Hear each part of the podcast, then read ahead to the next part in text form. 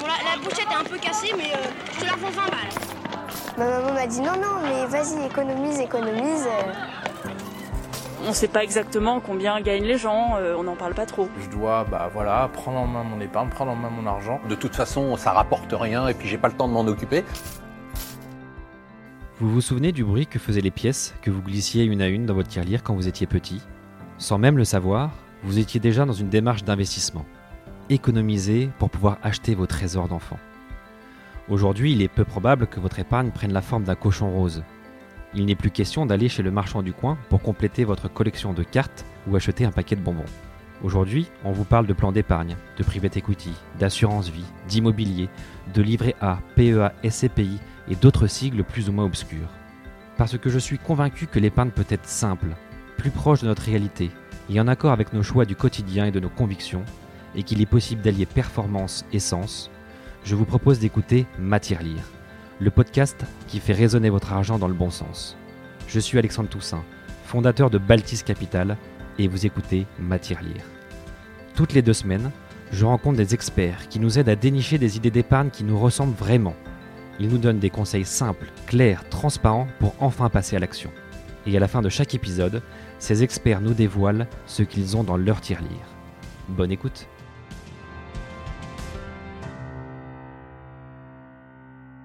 Salut Mathieu, je suis ravi de t'accueillir dans, dans Matière Lire pour euh, cet épisode numéro 2 du podcast Matière Lire. Euh, merci d'avoir accepté cette invitation. Je sais que tu viens en plus de, Bretagne spécialement pour ça, donc ça me fait encore plus plaisir. Euh, toi qui habites dans cette jolie ville de Dinard, qui m'est qui très cher en plus.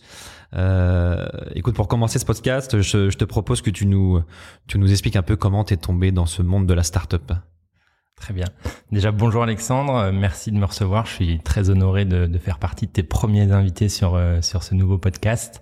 Euh, donc, je m'appelle Mathieu, j'ai 36 ans, je suis père de deux filles. Euh, comme tu le disais si bien, euh, j'habite aujourd'hui à Dinard. On a fait le choix avec mon épouse il y a, il y a deux ans euh, de retourner vivre en, en Bretagne. Bon, après, je viens quand même deux jours euh, par semaine à Paris, donc euh, c'est vrai que je suis pas venu juste pour toi, mais quand même pour toi. donc voilà, aujourd'hui, je suis le dirigeant donc du club des, des prophètes, donc une société qui regroupe des investisseurs qui investissent dans des startups en amorçage. Donc ça, on va en parler tous les deux ensemble. Et avant, donc j'ai eu une première vie euh, professionnelle pendant 13 ans où j'ai euh, travaillé en, en finance, notamment dans, dans des grandes banques privées en gestion de fortune, où j'étais donc euh, banquier, où j'accompagnais justement des dirigeants et des entrepreneurs dans la gestion de leur patrimoine privé. D'accord. Il y a des startups à Dinard? Il y a des startups à Dinard, Ouais. ça bouge un petit peu. Il y a même euh, un événement à Saint-Malo, donc c'est juste en face hein, de, de Dinard, qui s'appelle Startup on the Beach, où tout, euh, tous les étés les startups viennent pitcher, donc euh, c'est assez sympa. Euh, mais euh, mais c'est vrai qu'il y a l'écosystème breton et, euh, est dynamique, et- mais ça se passe plus sur des villes comme Rennes, Vannes, Brest. Mais, euh, mais je crois qu'il y a aujourd'hui beaucoup, beaucoup de, de Parisiens qui ont euh, suivi un petit peu le, le même chemin qu'on a pu suivre nous, à savoir qu'ils sont venus s'installer effectivement sur, euh, sur la côte, parce qu'il y a un cadre de vie qui est, euh, qui est agréable, surtout quand on a des enfants. Et donc du coup, il y a beaucoup de, il y a beaucoup effectivement de jeunes qui entreprennent et qui, à mon avis, peuvent demain euh, créer des startups à succès à partir de, à partir de la Bretagne. Ouais. Vous n'avez pas encore investi dans une startup de Dinard ou, euh, ou de Saint-Malo, quoi. Alors, ça, Dinar Saint-Malo, non, mais on a investi effectivement dans une startup à Rennes Ouais. qui s'appelle Check and Visit, donc qui est spécialisée dans le dans tout ce qui est état des lieux, donc qui euh, qui accompagne tous les grands groupes immobiliers ou euh, les les euh, tous le- toutes les personnes donc qui détiennent de, de nombreux logements en immobilier pour faire l'état des lieux. Euh, et là, on est effectivement en train d'accompagner une seconde startup en Bretagne à Vannes, mais euh, c'est pas encore officiel, on, ça le sera dans dans quelques semaines. Ok, top. Bah, si on a des auditeurs qui, euh, qui sont bretons, qui habitent dans, dans ce coin-là, ils peuvent même aller pitcher sur place, euh, Exactement. peut-être même sur la plage avec toi. euh, pour, ouais, vas-y. Sachant qu'on a des locaux à Rennes, Ouais. Euh, donc effectivement, si, si vous avez envie de venir nous voir, si vous passez à Rennes, n'hésitez pas, vous nous envoyez un petit message, c'est facile de nous trouver et on sera heureux de vous écouter. Le message est passé. Euh, je te propose qu'on remonte un petit peu euh, euh, sur le mot startup du coup, pour euh, parce qu'on entend beaucoup de choses, beaucoup de définitions. Euh, on sait plus vraiment ce qu'est une startup. Parfois, on voit que que venteprivé.com c'est une startup, que euh, Facebook c'est encore une startup. Donc, euh, pour toi, c'est quoi la définition d'une startup quoi? Bon, c'est une vraie première question euh, qui, qui, porte à débat, hein, puisqu'on voit sur tous les réseaux sociaux, notamment sur LinkedIn, que beaucoup de gens euh, se chamaillent un petit peu sur ce, ce terme de, de start-up. Euh, la première notion, effectivement, quand on pense à une start-up qui est primordiale, c'est la notion d'innovation. Euh, Aujourd'hui, si je suis, j'ouvre une boulangerie, que je vends mon pain d'une manière traditionnelle, je suis pas une société innovante. Donc euh, ça c'est un point qui est, qui est, déjà important et pour se définir comme une startup, il faut déjà avoir euh, avoir ce, cette, ce point de vue d'innovation. Oui, donc une boîte qui innove tous les jours, peut rester une start-up à vie en fait. Alors c'est pour ça qu'il y a plusieurs notions après. la, la, deuxième notion, euh, la deuxième notion effectivement que j'aime bien euh, mettre en avant, c'est la forte capacité d'adaptation. Je donne souvent cette image, mais le, une start-up pour moi c'est c'est quelqu'un qui essaye de, enfin c'est euh, une société qui essaye de construire en fait un navire de guerre avec des allumettes et de faire croire à tout le monde effectivement que c'est c'est le porte-avions Charles de Gaulle, mais on, on, est loin de ça dans la réalité. Au tout début c'est c'est pas grand chose. Donc pour en fait créer et partir de rien, euh, il faut euh, il faut faire preuve euh, de capacité d'adaptation. Il faut être capable de s'adapter à son marché, de s'adapter aux premiers retours qu'on peut avoir, et donc d'être capable de pivoter. Donc ça, c'est un mot qu'on on entend souvent effectivement dans l'univers startup, c'est le mot pivot, parce qu'au début, bah, on démarre, on ne sait pas exactement comment ça va se passer, on a plein d'idées, on a plein d'envies, mais il y a cette rencontre avec le marché qui va forcément redéfinir pas mal de choses. Et là, euh, il faut être innovant, mais il faut être aussi capable de s'adapter, justement, euh, de pouvoir se dire, bah tiens, l'idée qu'on avait, c'était, elle était bonne, mais euh, finalement, elle rencontre pas forcément le marché comme c'était prévu. Donc, on va pivoter légèrement pour pouvoir justement euh, bah, réussir à commercialiser ce qu'on a envie de faire. Et le pivot est souvent possible parce que, bah, au début, il y a des petits effectifs et que tout le monde est un peu sur la brèche et est prêt à tout faire en fait. Donc ça, c'est. il y en a même qui, qui, réalisent qu'effectivement, ils ont pas le, le, bon positionnement ou que le marché ne réagit pas à leur offre. Clairement. Donc il faut savoir pivoter. Mais après, une boîte un peu plus, euh, un peu plus mûre, euh, je pense qu'elle pivote presque plus. Elle, elle a peut-être d'autres sources de business qui, qui rentrent. Euh, donc c'est plus du pivot, c'est juste euh, élargir son offre, euh, partir à la conquête de l'Europe ou. donc c'est, c'est peut-être être en mouvement vers d'autres, d'autres business. Quoi. Tout à fait, tout à fait. Après, moi, j'aime bien, euh, c'est le point de vue investisseur, mais j'aime bien, j'aime bien mettre aussi la notion d'hypercroissance. Donc, il y a une recherche d'hypercroissance, c'est-à-dire que on se dit pas, si on reprend l'exemple de, mon boulanger, bah tiens, la première année, j'ai fait 100 000 euros de, de chiffre d'affaires. L'année prochaine, si euh, si je fais 10% de mieux, ce sera génial. Et effectivement, ça va me permettre d'avoir cette partie-là. La, la startup, à contrario, va essayer bah, très rapidement euh, de prendre beaucoup de parts de marché. Donc ça, c'est possible par l'innovation, euh, parce qu'à un moment donné, soit je crée un nouveau marché par euh, par mon produit-service, et du coup j'ai un champ des possibles qui est très élevé. Soit effectivement j'ai une technique de commercialisation, une approche qui est innovante, donc ça me permet d'aller chasser des concurrents historiques qui sont là depuis très longtemps.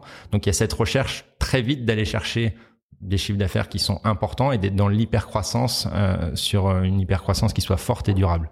Et le dernier point pour pour terminer, euh, qui, qui, est aussi primordial en tant qu'un avec le regard investisseur, c'est le la recherche de ce qu'on appelle la scalabilité.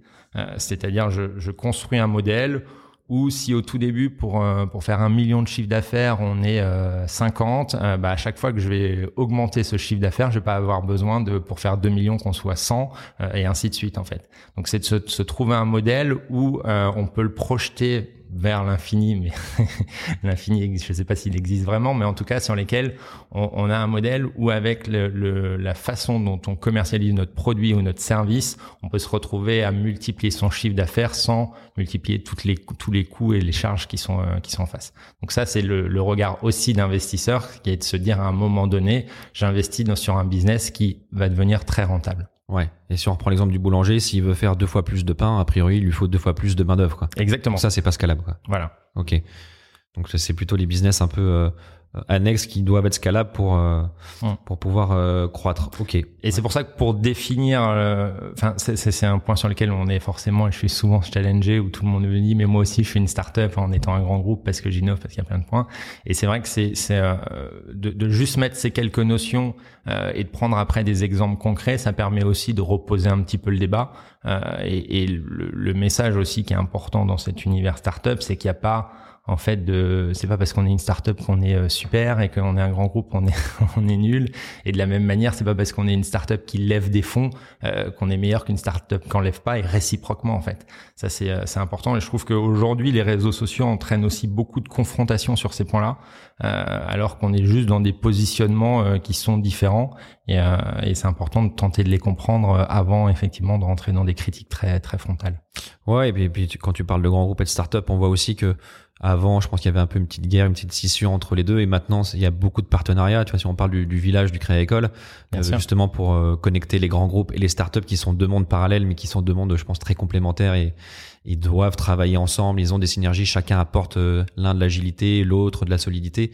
Je pense que l'alliance grand groupe startup est hyper intéressante pour les deux. Clairement. et il y a plus, il y a plus de, de guéguerre entre elles. En tout cas moins. Et on voit bien que les grands groupes, tu vois, EDF, je crois qu'ils ont créé un incubateur spécial énergie. Euh, je crois qu'SFC, SFR ou Orange, pareil, spécial euh, mobile, euh, mobilité, etc. Donc on voit bien que les grands groupes se mettent à la start-up. Dans ce podcast, de ce, ce podcast, on s'intéresse du coup aux finances personnelles pour que les investisseurs puissent investir dans d'autres classes d'actifs ou dans d'autres, avoir d'autres idées. Comment du coup on peut investir dans ces boîtes? Enfin, pourquoi d'abord on peut investir dans ces boîtes? C'est parce que a priori beaucoup de startups lèvent des fonds euh, alors tu vas nous expliquer pourquoi lève des fonds et comment lève des fonds. Mais du coup, ce qui va nous amener à, euh, du coup, moi, investisseur particulier, je peux investir dans ces boîtes-là parce qu'elles lèvent des fonds. Donc déjà, pourquoi une startup? Alors déjà, est-ce qu'elle doit forcément lever des fonds? Et si elle lève des fonds, pourquoi? Qu'est-ce qu'elle en fait en fait? C'est, très large comme question, mais euh, ce que j'ai l'impression que beaucoup, enfin, une grande grande majorité des startups lèvent des fonds. Alors, tente de lever des fonds, hein, puisqu'il faut, il faut aussi remettre les, les, les choses à leur place. C'est qu'aujourd'hui, je, crois que les, les chiffres, euh, enfin, on n'a pas beaucoup de, de, chiffres précis. Hein, c'est très compliqué. Hein, cet univers reste quand même un univers assez opaque puisqu'il y a plein de sociétés qui se créent tous les jours et on, on a du mal à, à, savoir ce qui se passe vraiment. Mais, mais je crois que sur euh, sur 10 startups qui tentent de lever des fonds, il y en a à peine trois ou quatre qui réussissent. Donc, euh, et on parle pas quand les trois ou quatre qui réussissent lèvent pas un million d'euros. Hein, on parle de, de, petites sommes. Donc, donc déjà cet univers-là, il y a beaucoup de gens qui tentent de lever des fonds tout l'univers s'est aussi construit euh, sur ça, mais euh, tout le monde n'y arrive pas. Ça, c'est un point qui est, qui est, un point qui est important. Euh, pour répondre à, à, ta première question, qui est un petit peu la base de, de tout ça, c'est pourquoi les startups lèvent des fonds? elles lèvent des fonds parce qu'effectivement, au tout début, bah, elles ont, elles ont souvent, ce que je disais tout à l'heure, un produit ou un service qui est innovant. Elles ont une envie effectivement bah, de, de conquérir un marché et euh, si elles lèvent pas des fonds, si elles ont euh, si elles ont pas cet argent-là, en fait, elles vont avoir un temps pour conquérir ce marché qui va être extrêmement long. Donc, en échange euh, de, de, cet argent, donc elles ouvrent leur capital et ça leur permet à elles de pouvoir accélérer très rapidement, de construire des équipes, de développer euh, des produits, des services et du coup très rapidement de pouvoir s'implanter sur un marché et de prendre beaucoup de parts de marché. Donc ça, c'est c'est un point qui est important. Donc c'est c'est vraiment ce, ce côté de se dire bah, à un moment donné, en échange d'un capital, donc c'est pas rien, on y reviendra tout à l'heure, d'ouvrir son capital, mais je vais pouvoir récupérer de l'argent qui va me permettre d'aller beaucoup plus vite que si j'avais pas levé. Et donc ce que ta question euh, subsidiaire qui avait à côté, qui était de dire est-ce que toutes les sociétés euh, doivent lever les fonds, doivent lever des fonds? En fait, ça dépend aussi de ton business model et, de, de, ton positionnement. Si tu as créé une techno que tu as pu développer seul pendant deux ans et que tu commences à signer des contrats euh, qui sont des contrats, je sais pas, de 50 ou 100 000 euros, euh, bah clairement tu vas pas avoir besoin de lever des fonds puisque l'argent que l'argent que tu vas avoir de ces contrats-là va te permettre un moment de, de, constituer tes équipes et de pouvoir honorer tes contrats et de faire plein de choses. Mais si tu as créé une techno, euh, on, reste sur ce, sujet de techno parce que c'est assez facile à, à, projeter, mais où tu, par exemple, tu, tu traites des volumes de transactions et tu prends des tout petits pourcentages, bah peut-être qu'effectivement, avant de gagner ton premier million d'euros, euh, il va te falloir trois ou quatre ans, euh, alors que tu vas avoir besoin, euh, pour arriver sur ces volumes-là, d'une équipe tech pour développer ton produit, d'une équipe marketing pour te faire connaître et de pouvoir signer des grands comptes, et d'une équipe commerciale pour justement signer tes contrats. Et, donc ça, ce, ce moment-là, bah, c'est le moment où, grâce à l'argent que tu lèves, tu vas pouvoir constituer ton équipe et tu vas pouvoir essayer de prendre des parts de marché qui sont qui sont importantes. Donc ça dépend toujours effectivement bah, de, de ton positionnement, de la façon ton business model, s'il est gourmand en cash ou pas, et si ta rémunération, elle peut être aussi très euh, crescendo. En fait, tu peux démarrer sur des, des, toutes petites euh, marges au tout début et en prendre des, des, marges plus importantes. Donc ça, ça va être des éléments déterminants qui vont juger ou non, en fait, si tu vas avoir besoin. Euh, sachant qu'il y a un autre point dont on n'a pas évoqué, mais qui est aussi primordial, qui est la situation personnelle des fondateurs au début d'une aventure. Il y en a qui peuvent euh, se dire, bah, je démarre ma boîte et je mets 500 000 euros sur la table et on, on y va, on essaye de faire avec. Et puis d'autres euh, qui bah, se disent, j'ai une super idée que je veux développer. Par contre, j'ai pas de revenus et le mois prochain, il faut que je me paye. Mmh. donc là, qui vont aller chercher des investisseurs qui vont dire, OK, on accepte de te payer parce qu'on on pense que ton idée, elle est bien. On va te suivre, on va t'accompagner, mais en échange, on veut une part de ton capital. Ouais. Ouais, donc en, en t'écoutant, j'ai plutôt l'impression qu'en fait, t'achètes du temps.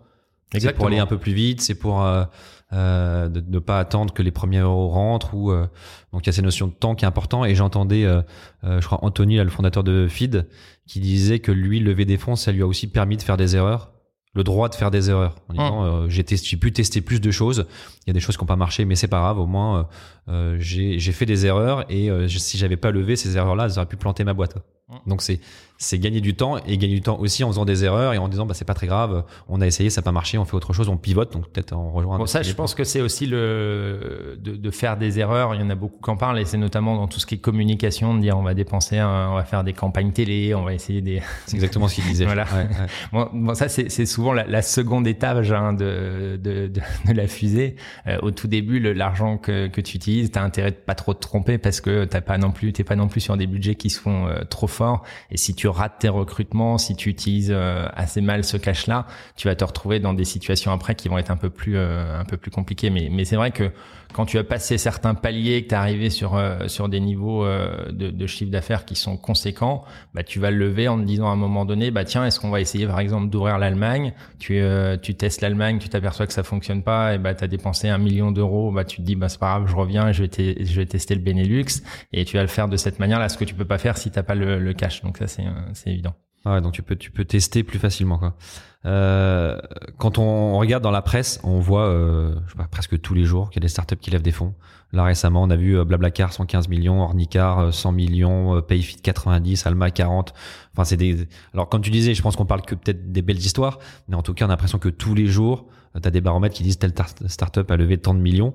Euh, quand une startup donc se lance, veut s'acheter un petit peu de temps ou, ou potentiellement des, des erreurs, comment ça se passe? Il se dit, euh, il valorise sa boîte en hmm. disant euh, ma boîte elle vaut X, euh, donc je vais laisser un petit bout 10, 20 ou 30% de capital et faire entrer des gens qui prennent un bout du capital. Comment tout ça s'organise? Qui décide de la valo et qui décide du pourcentage que l'investisseur peut, peut prendre? Alors, c'est vrai que le, on, on parle beaucoup d'innovation dans le dans l'univers des startups, d'approches très disruptives sur tout ce qui est levée de fonds, euh, c'est un monde qui est très processé en fait. Et effectivement, euh, si t'as pas un passif euh, de, de serial entrepreneur, ça va être très très très compliqué le, la première étape euh, de, de levée de fonds où tu as commencé à tourner, à chercher des capitaux, c'est ce qu'on appelle la love money. Euh, donc là, c'est, euh, je parlais de l'inégalité tout à l'heure de, de, deux fondateurs qui créent une société. En général, si tu as de l'argent et, et que bah, si tu as de l'argent quand tu démarres ta boîte, tu vas pas chercher de l'argent à côté. Tu me poses effectivement, tu dis bah tiens, tu définis un budget en disant je vais mettre 200 000 euros, ça va nous permettre de tenir pendant 24 mois et de, de lancer notre produit-service. Si t'as pas ça, tu vas euh, tu vas aller chercher de l'argent autour de toi. Euh, cette première étape s'appelle la love money parce que les gens qui investissent euh, dans ta structure le font pas sur ton produit ou service puisqu'en général il est même pas développé donc ils le font sur toi. Et ils le font parce qu'ils te connaissent et, et parce qu'effectivement euh, ils ont confiance en toi. Donc euh, ce, cet investissement là est, est vraiment un, investissement euh, plutôt affectif. Donc soit c'est des membres de ta famille que tu vas voir en disant bah voilà j'ai envie de faire ça. Est-ce que vous seriez prêt à, à, me donner un petit coup de main un petit coup de pouce et, et investir dans ma boîte? Soit tu vas voir des anciens collègues des gens avec qui tu as travaillé et, et qui vont dire bah oui c'est vrai tiens quand j'étais avec Alexandre euh, et, qu'on a bossé ensemble, je le trouvais hyper bien, hyper carré. S'il lance sa boîte, euh, c'est sûr ça va fonctionner. Donc je suis prêt à mettre euh, à mettre un, ticket dedans. Ok, donc, première étape, donc Love Money avec tes, va dire tes, proches, hein, tes friends family, tu tu lèves un peu d'argent pour lancer un peu la machine. Et ensuite, quoi, au bout de six mois, tu te dis, ça y est, ça, déjà, le, le, point qui est important et qu'il faut mettre en, en, évidence tout de suite, c'est que plus tu, enfin, euh, plus tu lèves des taux, des, des fonds rapidement, plus tu lâches du capital, puisqu'effectivement ta valorisation est, très très basse. Donc euh, l'exercice, c'est de trouver un bon équilibre entre je lève des fonds, euh, j'essaye de récupérer ce dont j'ai besoin et je lâche pas trop de capital parce que ce capital me coûte très cher. Hein, quand effectivement aujourd'hui tu t'avais l'ornicar et que tu lèves 100 millions d'euros, euh, tu lâches moins de, de, capital que si tu es en love money que tu lèves 100 000 euros sur une valo à, à 300 quoi. Donc euh, donc faut faire très attention à, à, à cette étape là. Mais oui cette première étape c'est c'est vraiment la, le pour lancer le projet. Après, il y a ce qu'on appelle le, le, bon, toutes les, euh, tout ça encore, hein, c'est très contestable. Hein. Tous les, euh, toutes les étapes, il y en a qui diront non, c'est entre tel et tel montant, c'est plutôt différent. Moi, je donne tel et tel nom. Je vais vous donner un peu le, notre définition à nous, mais euh, après, il y a ce qu'on appelle donc tout ce qui est seed amorçage. Donc là, c'est nous, le, on intervient sur ce, ce segment-là. Le seed amorçage, euh, en général, c'est quand tu es arrivé sur le début de ta commercialisation. Donc, euh, tu, soit tu as fait un POC et tu peux montrer que ton produit ou ton service fonctionne, soit effectivement tu as déjà une, une première euh, une première traction avec euh, avec des, des chiffres qui, qui tombent tous les mois. Et donc là, tu vas voir les investisseurs en leur disant voilà, j'avais une idée, un produit, un service, je l'ai développé pendant trois mois, six mois, deux ans. Aujourd'hui, j'ai rencontré mon marché. Regardez, ça fonctionne.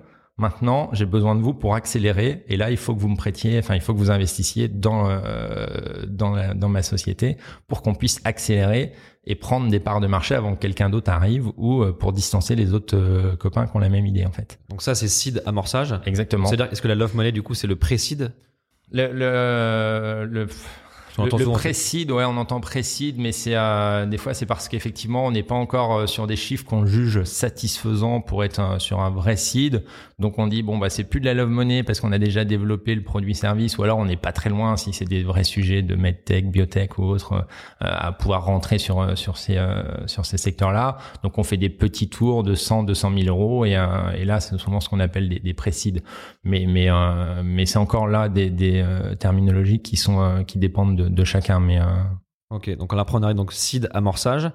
Donc c'est là où potentiellement les startups peuvent venir te voir. Oui. Toi en disant voilà j'ai besoin de 500 000 euros pour vraiment passer en amorçage donc croître. Clairement. Là, on est sur le, on est vraiment sur le secteur qui est euh, le plus réservé au business angel en fait. C'est là où le, les, les, les, en général, les fonds interviennent assez peu, même si on entend qu'il y a quelques fonds euh, qui sont si d'amorçage.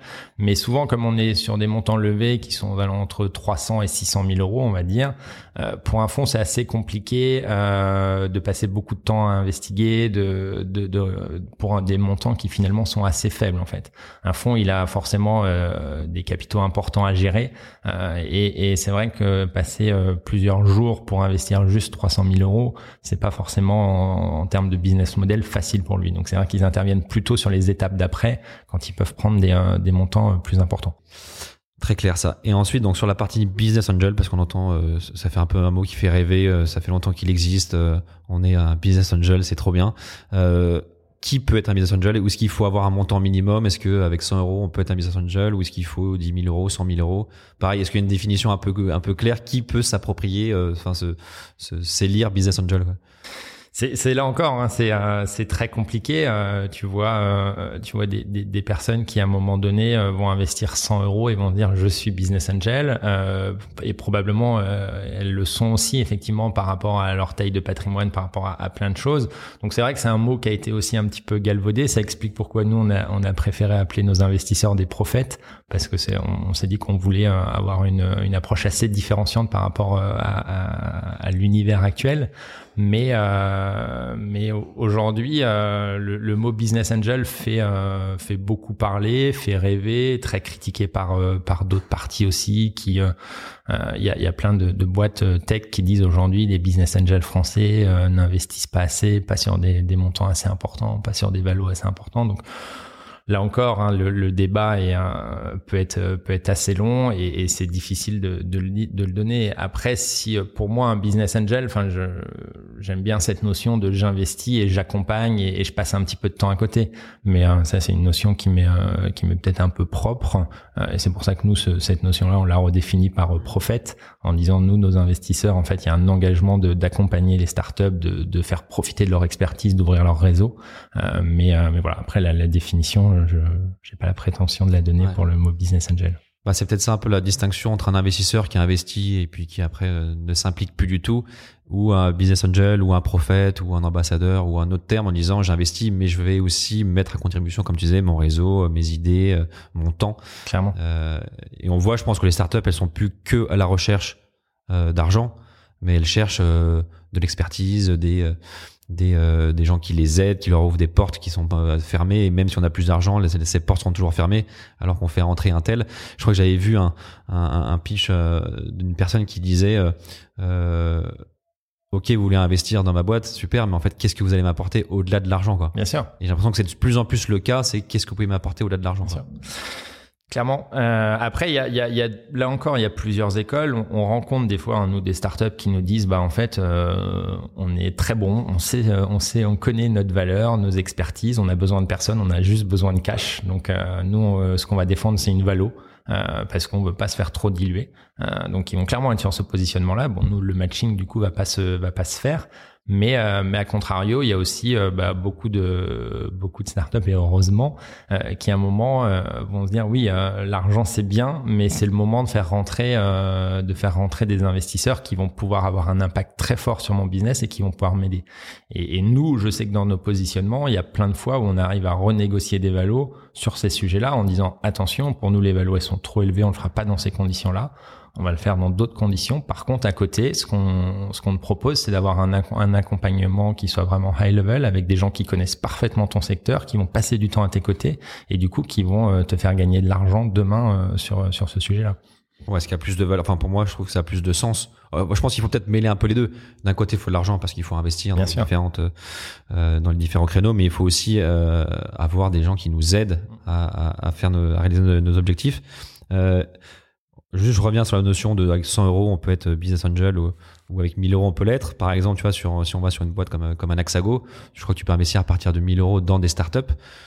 Là, j'ai l'impression que tu mets 1000 euros et ensuite, tu aucun poids, aucune incidence. Par contre, tu t'investis et t'espères que ça. euh, Oui, comme SoWeFund aussi, qui est une très bonne plateforme hein, qui fonctionne aussi euh, aussi très bien. Je crois qu'ils sont pas loin des 50 millions de levées. Il y en a d'autres là, des, des boîtes un peu comme ça, Naxago, SoWeFund. euh, Ouais.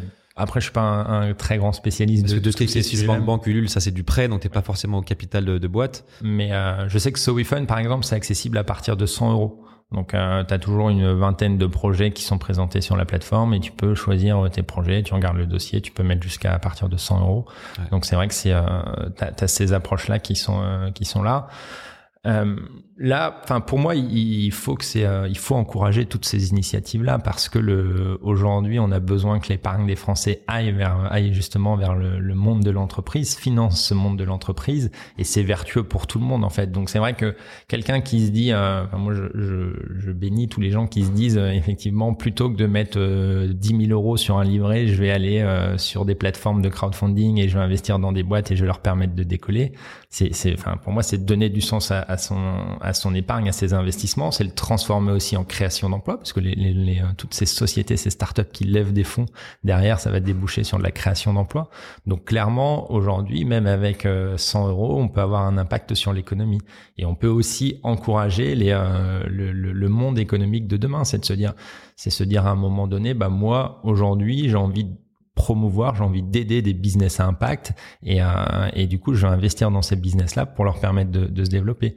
On peut se dire que 100 euros c'est rien, mais si on est euh, un million à, à mettre 100 euros, bah le, à la fin ça, ça, ça crée des emplois et ça encourage aussi euh, des, des positionnements et, euh, et ça peut ça peut tout changer. Et il faut Aujourd'hui, il n'y a pas de. Nous, on a un positionnement qui est un petit peu atypique puisqu'on on, on est euh, sur une communauté de, de dirigeants et d'entrepreneurs. On est une communauté sélective, on n'est pas beaucoup. Mais en fait, l'idée, c'est que le. Enfin, pour moi, le, le, le but ultime, c'est que ce marché du capital venture, il y ait de plus en plus de gens qui viennent effectivement euh, dessus sur des approches différentes, sur des segments différents. Donc c'est pour ça que je suis aussi très content d'en parler avec toi, parce que plus il y aura de liquidité qui, qui va aller sur ce, ce marché-là, plus ce sera vertueux pour tout le monde et plus demain aussi on pourra construire une économie avec des champions de la tech qui seront européens et qui seront pas tous euh, américains. Ça c'est euh, c'est hyper important. Bah, c'est surtout grâce à ces plateformes, on voit bien que le ticket d'entrée baisse considérablement. hein. Je pense qu'il y a quelques années, si t'avais pas 100 000 euros, tu pouvais pas investir dans des, euh, au capital de boîte. Puis on est peut-être passé à 50, à 10. et Maintenant, on est à 100 euros. Si je me connecte sur une, plateforme aujourd'hui euh, où il y a des, des startups qui sont en levée de fonds où je peux investir des petits tickets, qu'est-ce que je dois regarder euh, en premier ou euh, quels sont les critères? Est-ce qu'il y a des critères rationnels en disant euh, le marché, euh, la tech? Euh, Est-ce qu'il y a un côté affectif, l'équipe, le, le nom de la boîte, l'implantation de la boîte? Quels sont les critères pour investir? Enfin, quels, quels critères je dois regarder pour investir dans une boîte? Pour moi, ce qui est primordial, c'est de se dire déjà est-ce que je comprends le business en fait? Ça, c'est, quand même, euh, c'est un premier réflexe et une première sécurité, c'est de se dire à un moment donné, ok, euh, qu'est-ce que qu'est-ce que propose cette startup? Est-ce que je comprends ce qu'elle propose? Et après, Je, je, trouve que des fois, pour franchir un pas, c'est bien aussi de, de, pouvoir le, se dire est-ce que je peux en être client ou consommateur? Et, et, ça, pour un premier investissement, à mon avis, c'est une clé qui est plutôt sympa. C'est de se dire bah tiens, je vais investir euh, dans, dans, dans une startup à impact, j'en sais rien, qui transforme, euh, qui récupère des bouteilles d'eau, qui les transforme en, en, chaussures ou autre. Euh, bah oui, moi, je suis cliente de ça et, euh, et du coup, je vais être le premier à acheter les, chaussures. Et, et là, euh, on peut être même avec 200 euros devenir ce qu'on appellerait un business angel, c'est-à-dire que on va investir dans, dans cette startup là, on va acheter les chaussures après, on va en parler à tous ses amis, ses copains en disant hey, tu vois tes bouteilles là au lieu de si tu le si tu attends, j'en sais rien, le premier samedi du mois, tu les déposes à tel endroit, tu vas aider une startup et derrière tu peux acheter des chaussures, il va se passer plein de choses, etc. Là d'un seul coup, on, on, voit tout de suite qu'on oriente l'économie avec un impact qui va être très fort et qui va être très vertueux. Euh, donc le, pour moi, le, le, le, premier conseil que je donnerais, c'est celui-ci, c'est de se dire à un moment donné, est-ce qu'on comprend le business? Est-ce qu'on peut en être client? Et est-ce qu'on est prêt à l'acheter? Parce qu'il y a plein, de, il y a souvent des, des idées qui sont formidables euh, où on se dit waouh c'est génial, mais à un moment où on dit est-ce que tu es prêt à le payer? Les gens disent à, ah, ah, moi non, mais je pense que d'autres oui. Ouais.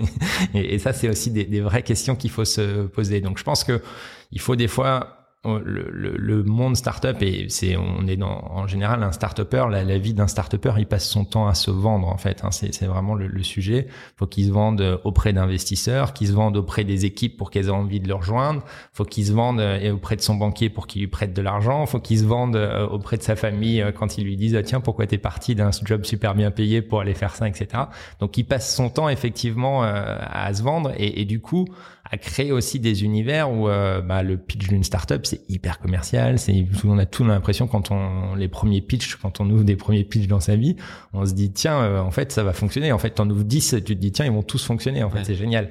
Et ça c'est le problème du PowerPoint. Souvent on se dit voilà. wow, vous allez faire x10 chaque année, c'est incroyable. Ok j'investis quoi. Exactement. Faut pas se laisser euh, influencer par par des chiffres parce que forcément pour être un peu sexy on met des chiffres un peu sexy aussi qui sont peut-être un peu déconnecter la réalité pour capter l'intention, on dit regardez, on a un super marché, on va faire x10 chaque année quoi. Bien sûr.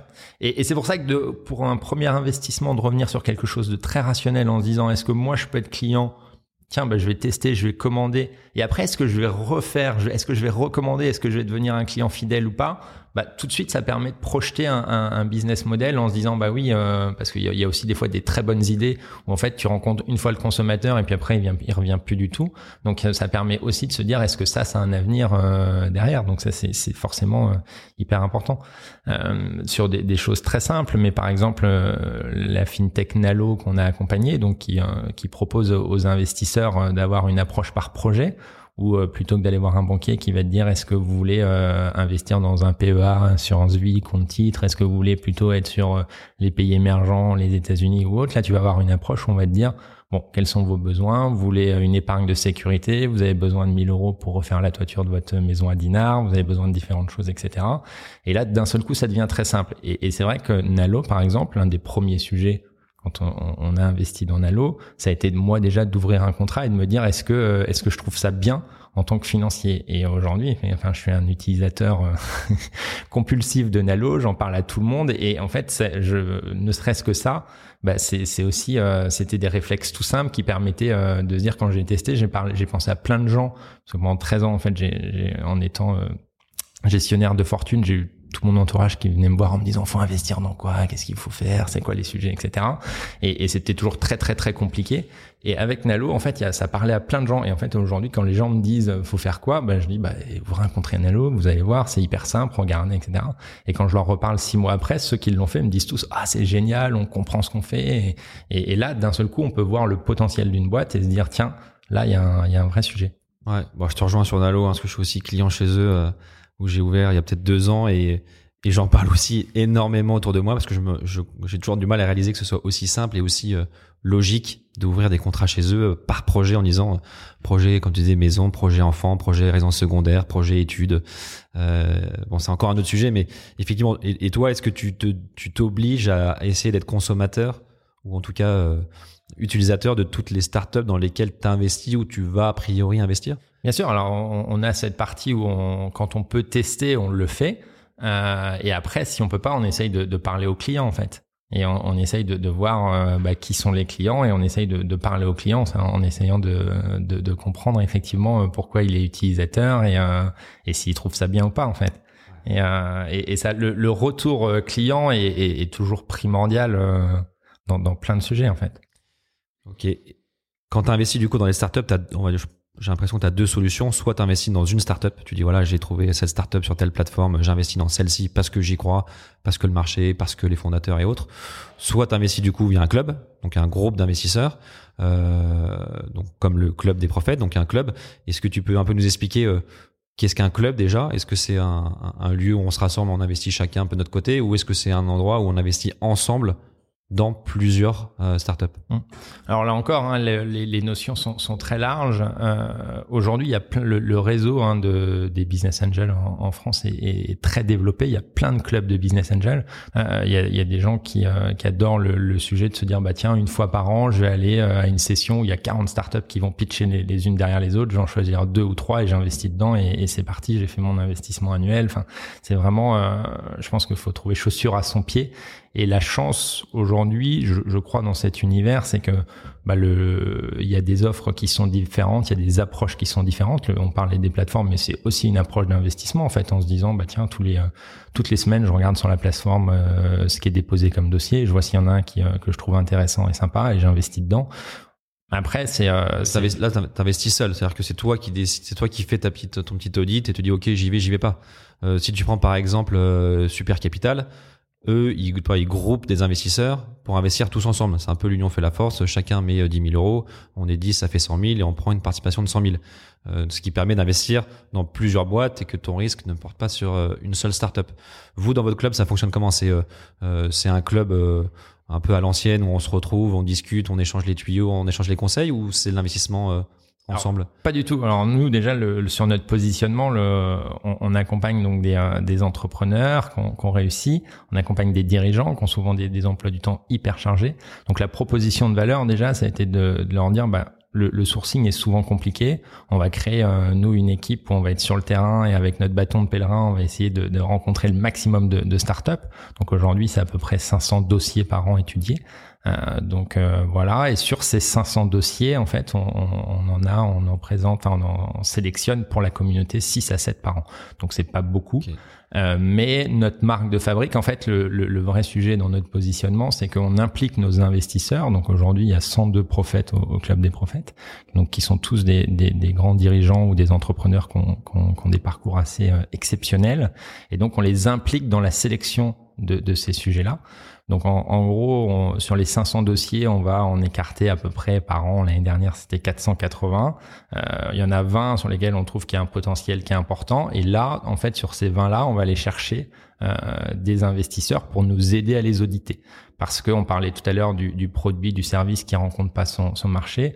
Nous, notre positionnement, il est là, c'est de se dire à un moment donné, euh, tu peux avoir une super idée, tu peux être dans la tech, dire tiens, je vais développer telle telle nouvelle approche, tu vas avoir quelqu'un du secteur, il va dire ouais c'est génial, mais ça fait deux ans que Google travaille dessus, donc à mon avis c'est pas une bonne idée ton truc. Ah, c'est trouver l'expert de ce de ce métier là quoi. Et, et, donc nous tous nos investissements, toutes les startups qu'on sélec qu'on sélectionne sont sponsorisées par euh, par des experts du secteur, donc c'est-à-dire qu'ils ont ils ont passé le, la startup a passé un entretien avec eux euh, et donc c'est un comité, ce qu'on appelle un comité expert. Ils sont trois, il faut qu'il y en ait au moins deux qui disent bah c'est génial et nous on investit.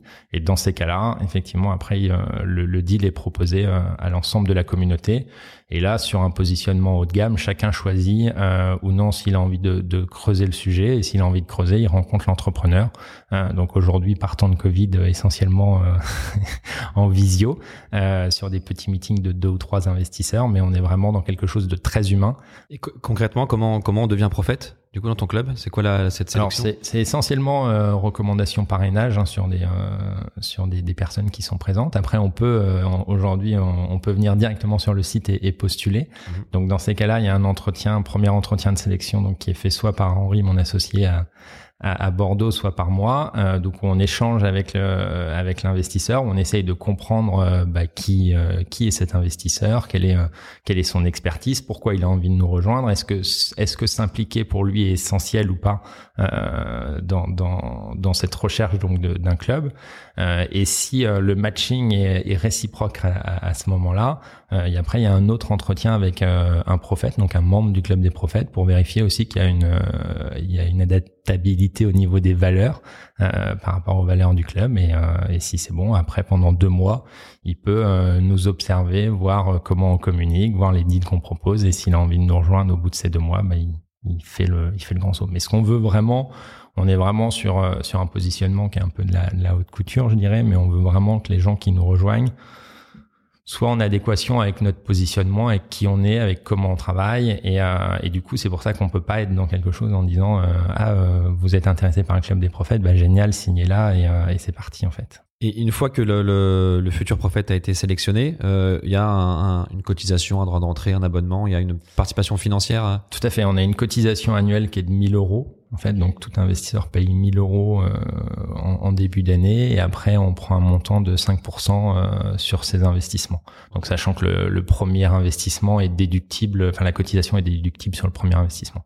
Donc si je résume, quelqu'un qui investirait juste 20 000 euros avec nous, c'est notre seuil minimum euh, sur une startup par an, il aurait juste 1000 euros à payer. Ok, d'accord. Et donc là, tu disais 102, 102 prophètes dans le club mm. Ok. Et ensuite, donc une 6, 5, 6 startups par an. Euh, et ces 5, 5 6, c'est quoi le, le, montant levé et le nombre de, de prophètes par startup?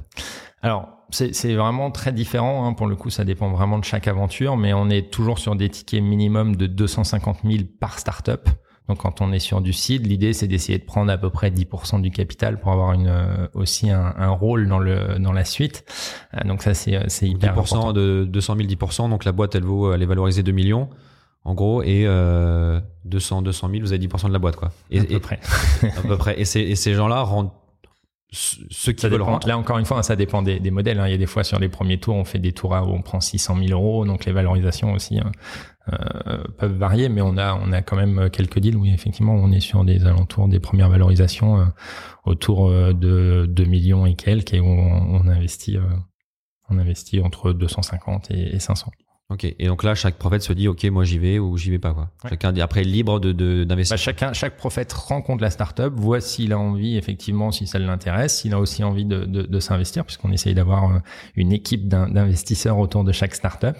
Euh, et puis euh, et puis après, bah, en fonction euh, en fonction du nombre, du montant levé, en fonction du nombre d'investisseurs, soit ils sont en direct dans la startup. Si une startup lève 250 000 euros et que c'est quatre investisseurs, bah, on va les laisser en direct dans, la startup. Si effectivement on lève 600 000 euros et que c'est 20 investisseurs, on va les, rassembler euh, dans un véhicule d'investissement. Et justement, quand on investit dans une startup, il faut s'attendre à quelle durée? Euh, J'imagine c'est hyper aléatoire, mais est-ce que on se dit, c'est quoi, c'est 3 ans en moyenne, 4 ans en moyenne avant de sortir? Ça oui, ça, ça, dépend vraiment. Enfin, après, je, nous aujourd'hui dans les euh, dans les pactes, en fait, on demande une clause de rendez-vous euh, au bout de la après cinq ans, en fait. Donc ça, c'est un, un point. Cinq ans à partir du moment où vous êtes rentré. Oui. Ok. Donc ça c'est un point qui est, qui est important, qui permet, euh, pour moi, c'est bon, c'est on sait tous que c'est c'est toujours les impacts, euh, c'est faut, faut bien le rédiger, faut que ce soit bien fait, etc. Mais déjà c'est un, un, premier échange avec le, les fondateurs d'une startup de dire bah tiens on a une clause de rendez-vous au bout de cinq ans. Et, euh, et c'est vrai que des fois, tu vois des, des, yeux qui disent Ah oui, vous allez vouloir sortir? Bah oui. notre, notre, métier, c'est l'amorçage, donc on n'est pas là pour les 20 prochaines années de ta vie, en fait. Donc, euh... non, mais surtout, j'imagine que chez toi, tu as plein de prophètes qui virtuellement sont très riches. Oui. Mais tant que la boîte est pas vendue, ils ont gagné zéro. Exactement. En fait, et c'est un peu la, la, clé de se dire, en fait, euh, il faut sortir pour gagner de l'argent. Clairement. C'est un des vrais sujets aujourd'hui hein, sur le sur le capital venture, sur le, le private equity d'une manière générale, c'est la liquidité en fait. C'est-à-dire que on, entend tous dire ah oui j'ai fait un x5, j'ai fait un x6, mais mais pour beaucoup de d'éléments de, en fait c'est du virtuel en fait, c'est pas c'est pas de la consolidation. Donc il faut que le marché euh, effectivement se fluidifie. Euh, il faut qu'on crée plus de liquidité que ça. Euh, nous, à notre petit niveau, on essaye, on, on, essaye, on, on, a enclenché des démarches sur cette partie-là parce qu'on se rend compte aujourd'hui que c'est plus facile de lever 1 million 7 pour une euh, une startup qui a qui fait plus d'un million euh, de CA euh, que de lever 400 000 euros pour une startup qui est au tout début de sa vie. Donc on veut aussi, c'est dans notre positionnement, proposer à nos investisseurs qui vont pendant deux ans accompagner la boîte pour l'emmener à, ce million de CA, qui puissent sortir au bout de deux ans s'ils en ont envie. Donc ça, ce sont des choses qu'on qu'on a mis en place dans les pactes, ce sont des choses effectivement qui sont aussi possible maintenant avec toute la technologie qui, euh, qui arrive. Par exemple, aujourd'hui, si vous prenez une startup comme Blockpulse qui permet de digitaliser euh, l'actionnariat, ça va demain aussi permettre euh, des échanges sur des marchés secondaires d'une manière qui seront beaucoup plus faciles et plus simples qu'aujourd'hui sur tout ce qui est format papier et autres. Donc, je crois que d'une manière générale, s'il y a un point sur lequel tout le monde doit essayer effectivement de tendre, c'est d'apporter cette liquidité-là.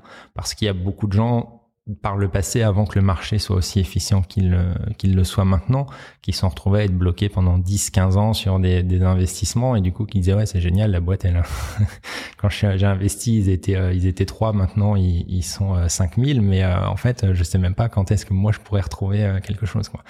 Donc, Donc pour l'instant aujourd'hui les solutions pour sortir c'est soit tu sors quand il y a une nouvelle levée série euh, A, B, C, D. donc on sort tous les premiers qui étaient là. Ce qui est l'avantage de sortir. Exactement. Ce qui est l'avantage des, des, fonds et des VC là sur ces sujets-là, c'est quand ils arrivent, en général, ils aiment bien nettoyer les tables de capitalisation. Ils sortent tous les particuliers, tous les business angels qui sont rentrés. Euh. Exactement. Ou soit l'autre solution, c'est que la boîte soit vendue pour le coup. Donc là, tout le monde sort, les VC, les, les business angels, les particuliers, de Love Money, euh, toute la chaîne sort, euh, ou alors il y a des nouvelles solutions qui arriveront plus tard où on, va essayer d'apporter un peu de liquidité euh, ponctuellement à, un qui veut sortir hum. pour en faire entrer un autre. Quoi. Oui, on, voit qu'il y a plein plein de, sujets hein, qui sont euh, des nouvelles thématiques qui sont adressées là en ce moment. Il y a pas mal sur tout ce qui est BSPCE de pouvoir proposer de la liquidité aux, salariés à qui on, a justement donné des BSPCE pour les impliquer dans la boîte. Donc on, voit que le marché, comme bah, il y a beaucoup de liquidités hein, qui sont en train de d'aller vers ce marché-là, va aussi, à mon avis, se structurer et va permettre cette, cette partie-là. Et à partir du moment où tout le monde va comprendre euh, que c'est c'est euh, c'est bénéfique en fait pour tout le monde que le marché se le, qui ait de la liquidité, euh, je, je, pense qu'on pourra gagner un petit peu de temps et, euh, et faire gagner un peu d'argent euh, réellement à plein de plein de personnes. Ouais, même les fondateurs. Peut-être que les fondateurs veulent vendre un petit bout de leur capital parce qu'ils ont un projet perso, parce que bah, euh, c'est, nous, c'est sur des points sur lesquels on est toujours euh, vigilant. Hein. C'est euh, aujourd'hui quand on investit dans, dans une startup, donc c'est une aventure avec des entrepreneurs faut toujours être hyper vigilant que les, les entrepreneurs ils, soient gagnants dans cette aventure-là, euh, parce que euh, dans ce que tu disais tout à l'heure, on entend plein de boîtes qui lèvent des montants fous, etc. Il y a quand même dans ces histoires-là plein de, de sujets où euh, bah, il y a des clauses de liquidité préférentielle qui font que des fois, même si la boîte se vend 80 millions, les fondateurs retouchent pas un euro, comme comme à certains moments des fondateurs qui se font sortir aussitôt après une levée parce qu'on leur dit bon bah c'est génial ce que tu as fait, mais t'es plus la bonne personne, et, et ça peut le justifier dans, dans plein de dans plein de moments. Mais en tout cas, ce qui est certain, c'est nous ce qu'on veut, c'est un discours de transparence avec l'entrepreneur, c'est de lui dire quand on regarde un BP, c'est de lui dire euh, toi ta rémunération c'est quoi? Ça te plaît? Est-ce que c'est satisfaisant sur les deux ou trois prochaines années? Parce que c'est aussi important. Si vous avez un fondateur au bout de 18 mois qui dit bah moi j'arrive plus à joindre les deux bouts et en fait euh, aujourd'hui euh, je sais pas ce que je vais faire. Euh, clairement, c'est un business qui peut être en péril, donc il faut vraiment s'aligner sur ces parties-là.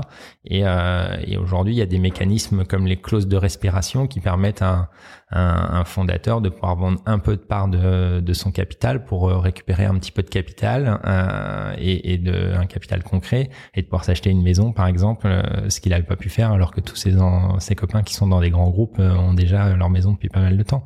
Donc il faut aussi, d'une manière générale, il faut rentrer dans ces démarches gagnant-gagnant. Il faut justement permettre cette liquidité, cette liquidité pour tous en fait. Ouais, ce qui paraît assez assez sain. Euh... Mais sain, mais pas si évident que pas ça. si simple. Ouais, Et euh, si on se connecte là sur le club des prophètes, on peut voir les opérations en cours ou c'est assez confidentiel. Il faut être vraiment membre. Totalement confidentiel. Ouais. Et ça parce que c'est une volonté du club ou c'est potentiellement la volonté de la startup de faire une levée un peu off? Non, on a, enfin c'est notre volonté à nous parce qu'effectivement quand on a un deal et qu'on est dessus, euh, en fait euh, les gens qui payent une cotisation, qui sont membres du club, ils ont pas envie que ce, ce deal il soit préempté par d'autres en fait. Donc en, en, règle générale, euh, quand la machine se met en marche, quand on la startup a levé, a passé son comité expert, on va lui dire bah on préempte tel montant sur la levée, ça te va, t'es ok, et puis on y, on y va quoi. Et, et là c'est aussi le, le sujet qui est intéressant en étant membre du club, c'est de se dire bah au moins je vais avoir cette opportunité là en fait.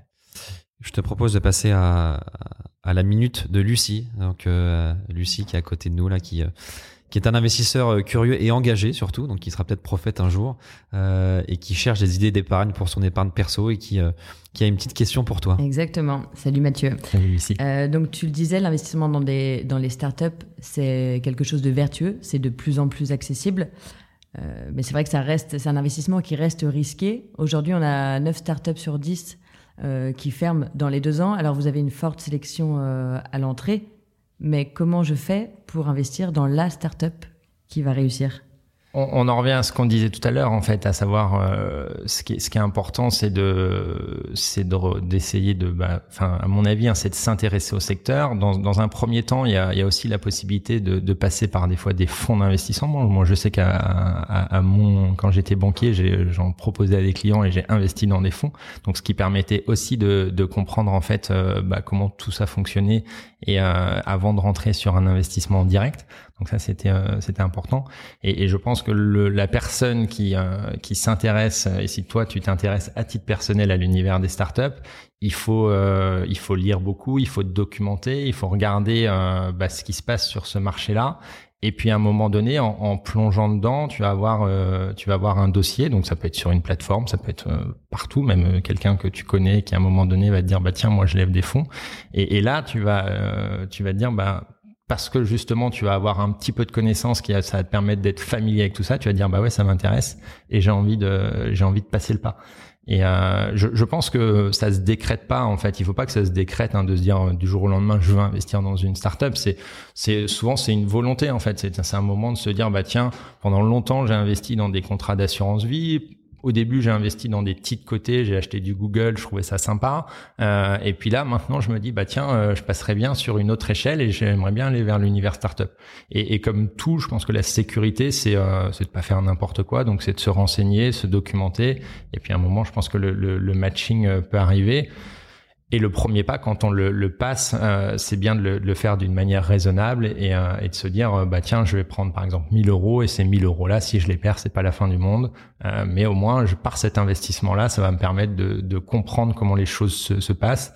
Et après, bah, je vais euh, voir si j'ai envie de prolonger, si j'ai envie de mettre des montants plus importants et envie d'avancer comme ça. Et ça, c'est c'est important. Mais en tout cas, on n'est pas dans un univers où on se lève le lundi matin en se disant tiens, j'investis dans une startup et on le on le fait le mardi euh, d'une manière précipitée parce que le, chiffre que tu donnais euh, à l'instant de 9 startups sur 10 qui euh, qui euh, peuvent s'arrêter au bout de au deux ans, euh, bah, appelle à la prudence. Donc si j'ai 20 000 euros, euh, mieux vaut peut-être investir euh, 20 fois dans. Euh, Alors, faut pas que ce soit que tes 20 000 euros, faut que tu aies de l'argent à côté. Ouais, bien sûr. Et si tu affectes 20 000 euros, effectivement, c'est bien d'être sur, 20. euh, sur la diversification. Et il y a un point qui est, qui est important, hein, qui est la seule règle pour moi hein, qu'il faut euh, avoir en finance. Euh, et, et ça, y a, y a- pour moi, il y a qu'une règle qui existe en finance. Il faut toujours s'en rappeler. C'est le rapport risque-rendement. C'est-à-dire que aujourd'hui, quand on dit waouh, les startups c'est génial, on peut faire du 20-30% par an. Ouais, c'est génial, on peut faire 20-30% par an. Mais s'il y a ces rendements-là, c'est parce qu'il y a un risque qui est très important et donc il y a beaucoup d'investissements qui vont dans le mur. Et, et ça, c'est valable sur tout en fait. C'est-à-dire que même la finance, à un moment donné, s'est dit ah c'est génial, il y a des placements sans risque, ça rapporte 7% par an. C'était Madoff, on s'est aperçu que c'était une escroquerie. Euh, mais le- le- il faut toujours se rappeler à, à- à ce sujet vertueux. Et une fois qu'on a compris ça, c'est de se dire est-ce que moi je suis prêt à prendre ce risque ou pas? Est-ce que moi j'ai envie de le prendre? Et tu donnais l'exemple des 20 000 euros. Il y a des gens qui vont dire bah moi je trouve que c'est plus sain de, de faire 20 investissements de, 20 de, de 1000 euros. Et puis il y en a d'autres qui vont se dire bah moi je préfère attendre le bon investissement et ce bon investissement là je vais, quand je vais le voir, je vais mettre 20 000 euros dessus. Comme ça, si ça fonctionne, je vais avoir des multiples qui sont énormes. Alors que si j'ai fait 20 investissements moyens, je vais diminuer ma rentabilité. Mais là encore, c'est une question d'approche et on est tous différents par rapport à cette appétence au risque. Et l'important, c'est d'être euh, en adéquation avec ce qu'on est. Il Ouais. faut bien vivre.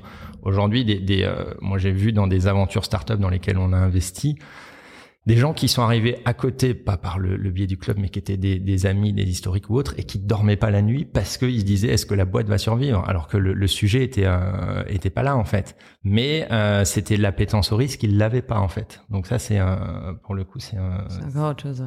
Ouais. Ok. Merci Mathieu. Donc on voit bien, il faut diversifier et euh, il n'y a pas de rendement sans risque. Euh, trois questions juste pour finir, ce- parce que le temps passe euh, très vite. Première question, quels sont pour toi les secteurs d'avenir dans lesquels il faut investir? Vaste question. Euh, pour moi, le, le, les vrais sujets, si on parle de, de start-up, en fait, il faut toujours regarder si un, un marché a été euh, disrupté ou pas. C'est-à-dire de se dire, est-ce que aujourd'hui ce marché-là, il fonctionne encore à l'ancienne? Est-ce que euh, une approche nouvelle pourrait euh, pourrait le chambouler ou pas?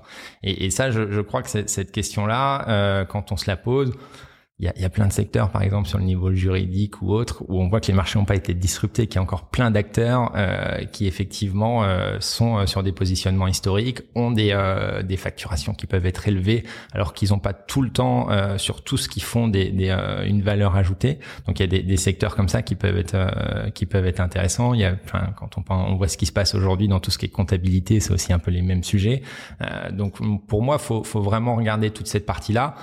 Après, il y a des phénomènes à, certains moments, comme euh, aujourd'hui, il y, a, il y a, le phénomène tout ce qui est crypto-monnaie, blockchain et autres.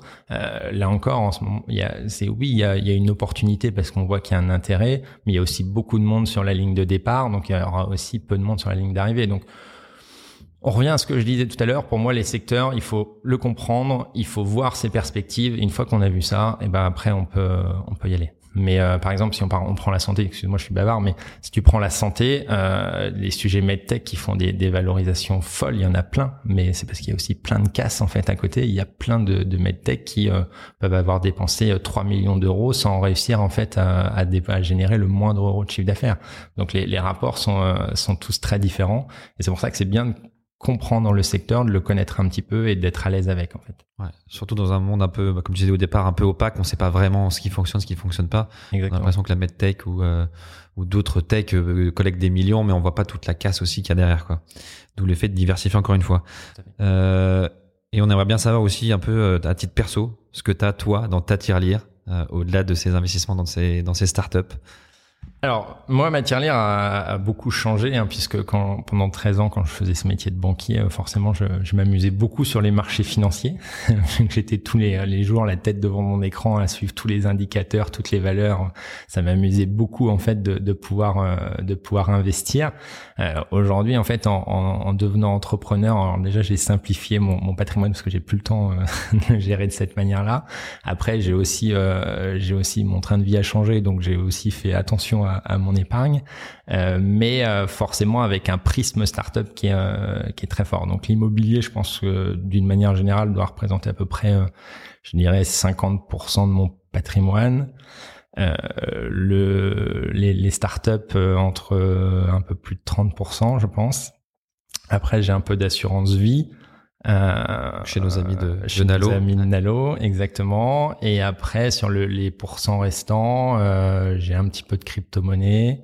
J'ai euh, encore un investissement euh, sur un fonds en capital investissement qui était bloqué pendant six ans. Euh, donc, encore un tout petit peu dedans. Et puis, un petit peu de liquidité.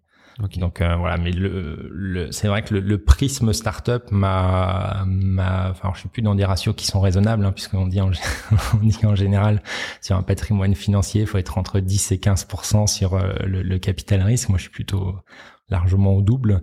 Euh, mais euh, quand on vit euh, au quotidien dans cet univers-là, quand on voit les opportunités qu'il peut y avoir, c'est toujours très difficile de de, de, de, de, pas franchir le pas. Et si on a un petit peu de liquidité, on trouve toujours une excuse pour la réaffecter sur, sur ce secteur. Oui, mais comme tu es un expert de ce domaine-là, ça se justifie aussi.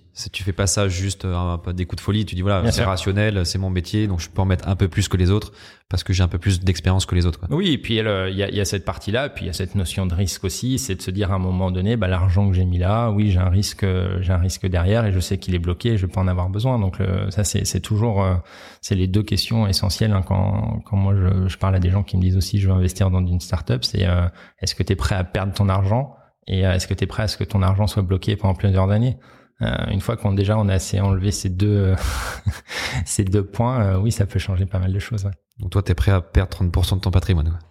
Bah parce que j'espère justement que ces 30% vont changer euh, vont changer la physionomie de mon, mon patrimoine dans, dans 5-6 ans. Donc ouais, je suis prêt à les perdre pour euh, une espérance de gain qui sera beaucoup plus forte que si j'avais laissé euh, sur un livret. Ouais, mmh. c'est certain.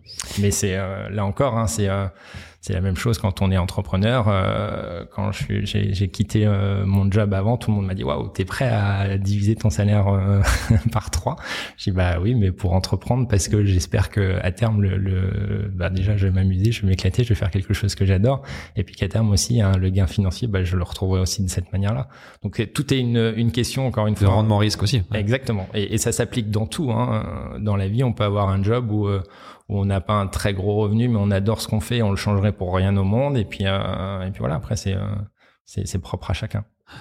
Et dernière question là pour, pour les gens qui nous écoutent, euh, trois conseils du coup pour ces pour ces personnes-là, des conseils d'investissement pour une personne qui a 1000 euros, pour une personne qui a 10 000 euros et pour une personne qui a 100 000 euros.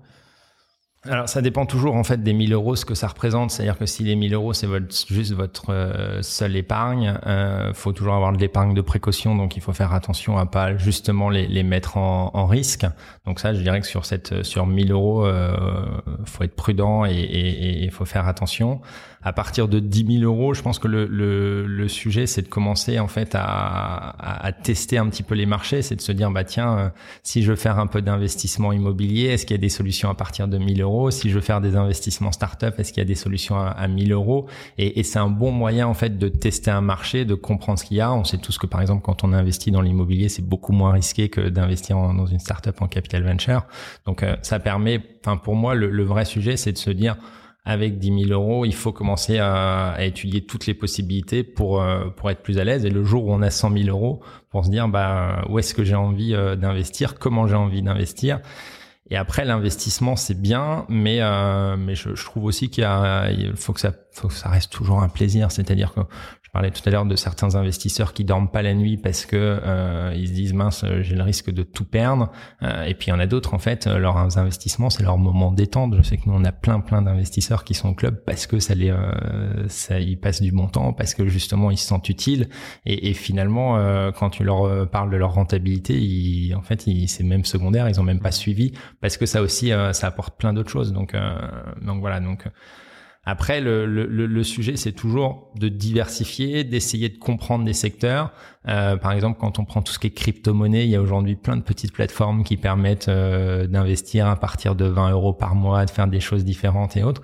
Et, et je trouve que l'éveil euh, à tous les investissements, c'est quelque chose qui doit être primordial. Et on doit tous être très curieux parce que bah, aujourd'hui, celui qui a mis 3000 euros euh, sur un bitcoin, un bitcoin qui vaut 20 000 euros, bah, il a fait un bon, un bon placement. Mais au moment où il a acheté 3000 euros, tout le monde lui disait t'es fou, euh, ça se trouve ça vaudra plus rien dans un an.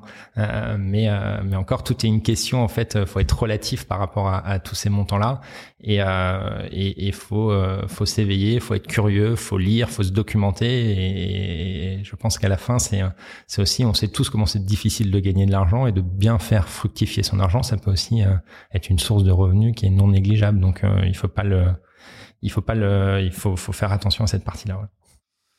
C'est passionnant. Je pense qu'on pourrait en parler pendant, euh, pendant des heures de tous ces sujets d'investissement. Euh, euh, en tout cas, moi, je suis assez content de voir que l'investissement, on intègre un peu plus de sens et de conviction dans ce qu'on fait.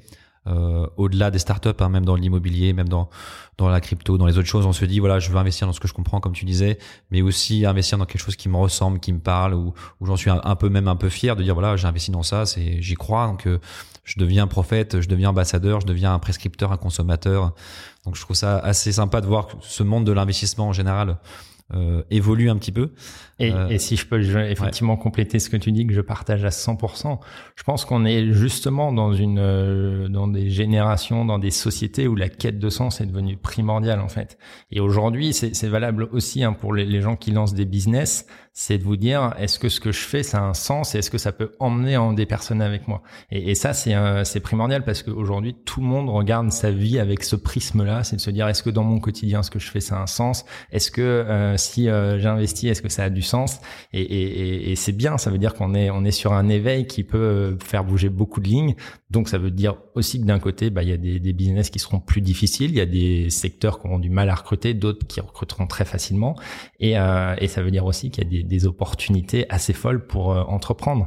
Et tous ceux qui ont envie d'entreprendre et, et, sur des sujets qui euh, bah, qui font sens, euh, posez-vous la question parce que ça peut être un très bon investissement justement de se dire bah tiens mes 100 000 euros que j'ai si je les utilisais pour euh, pour créer ma boîte pour me lancer et parce que j'ai une très bonne idée depuis 5 ans mais que je j'ose pas faire en fait. Investir sur soi-même c'est aussi des fois un, très bel investissement. Ouais, ouais, c'est une aventure et, euh, et même comme tu disais, le, fait de déménager aussi, c'est ou de quitter ta boîte, c'est tu prends un peu des risques, mais tu as plus de plus de sens dans ta vie à toi. Et du coup tu es prêt peut-être à gagner un peu moins, mais à vivre un peu mieux. Et, tout ça, on le voit, ça s'applique à titre perso, dans le monde pro et dans le monde de l'investissement. Donc c'est c'est rassurant, je trouve, et, euh, et ça fait plaisir d'entendre des, des gens qui sont alignés avec ça et qui en plus le permettent d'investir dans, dans, ce sens-là. Euh, bah écoute, merci en tout cas pour tous ces conseils ta vision de l'investissement et, et, euh, et, le club que tu as monté, bravo pour le club des prophètes. On a tous envie de devenir prophète et de savoir un peu ce qu'il y a dans ce club et euh, ce qu'on y trouve. Mathieu, merci pour ton temps, merci d'être venu, euh, d'être monté à Paris pour ça. C'était un plaisir d'échanger, merci Alexandre. Et, et, sûrement à très bientôt, bon retour à Dinard et puis on se, on se verra peut-être sur le pitch de Saint-Malo. Avec plaisir. Salut, à bientôt. À bientôt, ciao. Merci d'avoir écouté cet épisode de Matière Lire. J'espère qu'il vous a permis de découvrir de nouvelles manières de faire résonner votre argent. Merci à la Dream Team Cosa Vostra qui m'a apporté de précieux conseils pour la production de ce podcast. Et si l'épisode vous a plu, je vous invite à vous abonner sur votre plateforme d'écoute habituelle, à le partager autour de vous et à laisser un commentaire ainsi que 5 étoiles sur Apple Podcast. A très vite pour un nouvel épisode.